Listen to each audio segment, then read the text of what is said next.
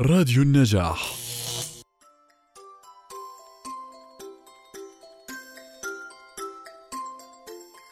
لونا هل انتهيت من اللعب؟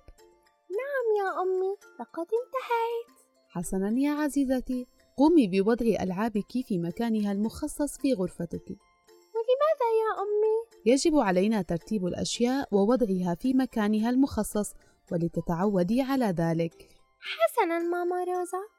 سأروي لك الآن قصة جميلة والعبرة منها الترتيب في وضع كل شيء في مكانه.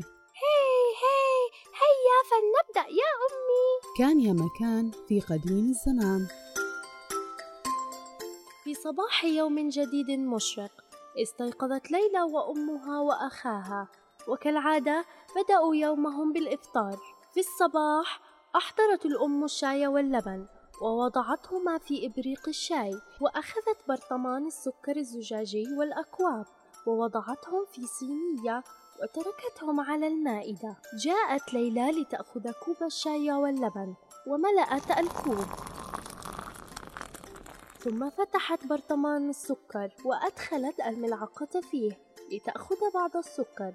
ولكنها رأت نملة كبيرة تتحرك داخل المرطبان. نادت ليلى بصوت عال وقالت يا أحمد انظر إنها نملة كبيرة في برطمان السكر تلعب فيه. إن شكلها عجيب ومخيف. حضر أحمد مسرعا إلى مكان أخته ونظر إلى داخل الإناء فوجد بالفعل نملة كبيرة بالداخل.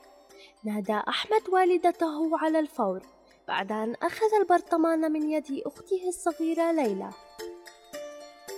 أمي أمي وجدنا نملة كبيرة بداخل مرطبان السكر. علينا أن نتخلص منها فورا.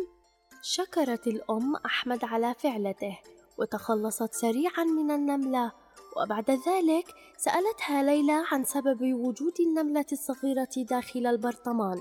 فقالت الأم إن النمل يا أطفالي يحب تناول السكر وجمعه ولذلك بمجرد وجود السكر في المكان الغير مخصص لحفظه يتجمع النمل حوله لتناوله وجمعه داخل مساكنه.